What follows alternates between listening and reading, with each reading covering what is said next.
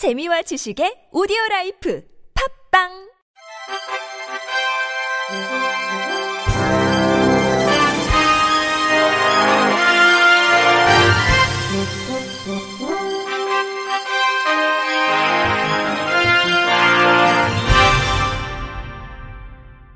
청취자 여러분 안녕하십니까? 5월 셋째 주 주간 KBIC 뉴스입니다. 앞으로 재난방송 시 재난 취약계층인 청각장애인을 위한 수어 통역이 의무화됩니다. 정부는 재난방송의 신속성과 신뢰성 제고를 위한 대책을 마련해 문재인 대통령 주재로 열린 국무회의에 보고했습니다.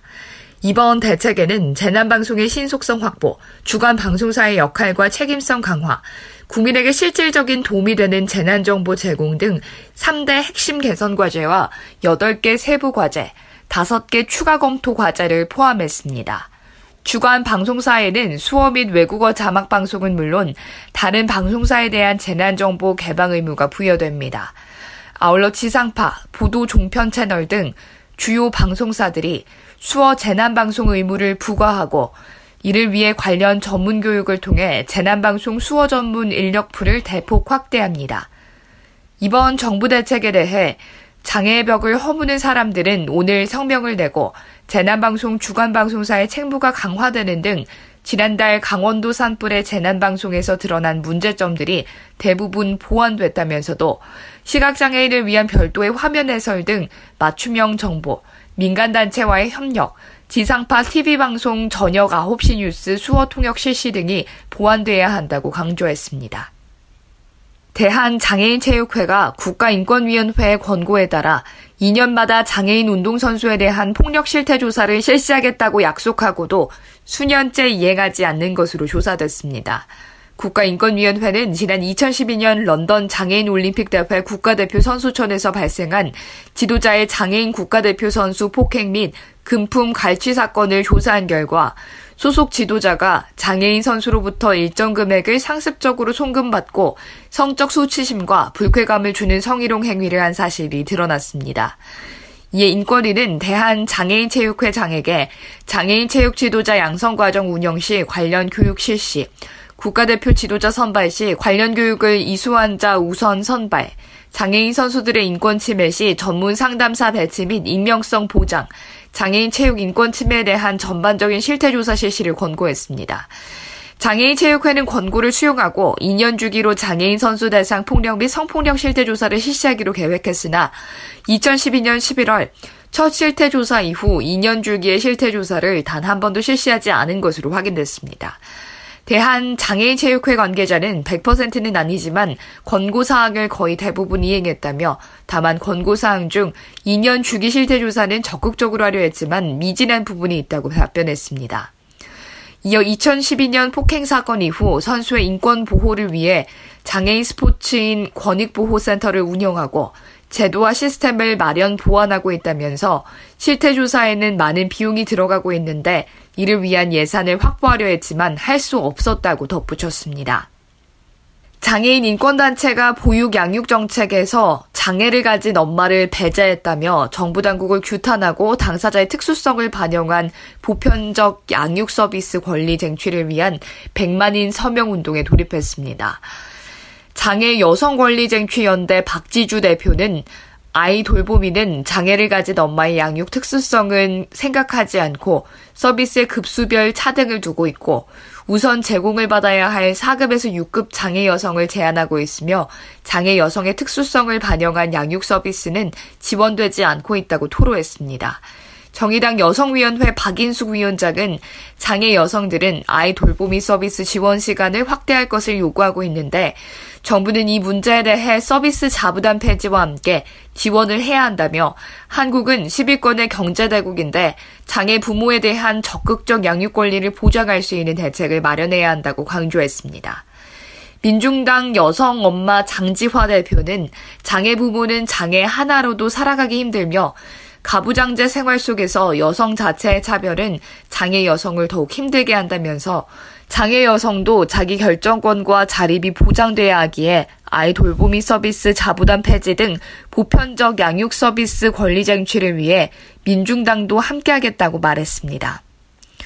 한편 연대는 매주 수요일과 목요일 서울시청, 보건복지부, 여성가족부 앞에서 서명전을 진행하고 100만인 서명 달성 시 관계부처에 전달한다는 계획입니다. 보건복지부가 국민의 입장에서 쉽게 이해할 수 있도록 여러 부처에 흩어진 복지 서비스를 한 권에 담은 2019 나에게 힘이 되는 복지 서비스를 개정 발간했습니다. 이 책에는 국민이 처한 상황별로 필요한 복지 서비스를 확인할 수 있도록 맞춤형 서비스를 수록했고 생애 주기별, 대상 특성별, 가나다 순 색인도 제시해 복지 서비스를 쉽게 찾고 이용할 수 있도록 했습니다. 이번 책자는 약 400여 종의 복지 사업을 기준으로 올해 변경되는 사항 및 새롭게 도입되는 사업을 포함해 국민이 일상 속에서 교육, 일자리, 생계 및 돌봄 서비스를 쉽게 이용할 수 있도록 안내했습니다.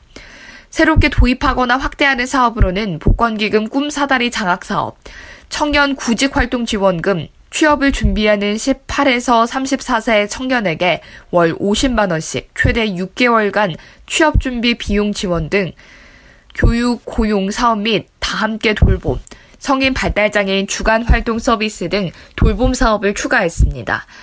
특히 올해부터는 안내책자의 현장 공무원, 사회복지사 등 대상 설문조사, 사회보장 전문가 간담회 등을 통해 제기된 개선 사항을 반영했습니다. 복지부는 읍면동 주민센터, 지역 자활센터, 고용센터, 국민연금 건강보험공단 등 공공기관, 사회복지시설 등 전국 8,000개 기관의 책자를 발표해 누구나 열람에 활용할 수 있게 할 전망입니다. 중증장애인의 활동을 지원하는 장애인 활동지원사도 근로기준법상 노동자가 맞다는 대법원 판단이 나왔습니다. 대법원 2부는 이모 씨 등 경상남도 장애인 도우미뱅크 소속 장애인 활동지원인 55명이 경상남도와 회사를 상대로 낸 손해배상 청구 소송 상고심에서 원고 승소 판결한 원심을 확정했습니다. 경상남도는 지난 2010년 4월 이 씨 등이 이용자의 신청이 없는데도 이용 신청서를 임의로 작성해 활동비를 부당하게 수령했다며 각각 석 달 활동 정지나 자격 정지 등 처분을 내렸습니다. 이에 이 씨 등은 근무하지 못한 기간의 활동비 약 4억 5천여만 원을 지급하라며 소송을 냈습니다. 1심, 2심은 업무 수행 전반에 있어서 장애인 도우미뱅크 등으로부터 지휘, 감독을 받아 종속적인 관계에서 노무를 제공했다며 근로기준법상 노동자에 해당한다고 판단해 미제급한 임금을 지급하라고 판결했고 대법원도 하급심 판단이 옳다고 봤습니다. 금융 서비스 취약계층이 인터넷 뱅킹이나 폰뱅킹 등 비대면 금융 서비스를 이용할 때 별도의 추가 인증 방법을 제공할 것을 의무화하는 법 개정이 추진됩니다. 국회 행정안전위원회 소속 더불어민주당 김영호 의원은 이 같은 내용이 담긴 장애인 차별 금지 및 권리 구제 등에 관한 법률 일부 개정 법률안과 전자금융거래법 일부 개정 법률안, 일명 금융인증 차별금지법을 대표 발의했습니다. 장애인과 노인도 비장애인과 동등하게 금융상품과 서비스를 이용할 수 있도록 본인 인증 방법을 다양하게 제공할 것을 의무화한 것이 이 법안의 발의 취지입니다.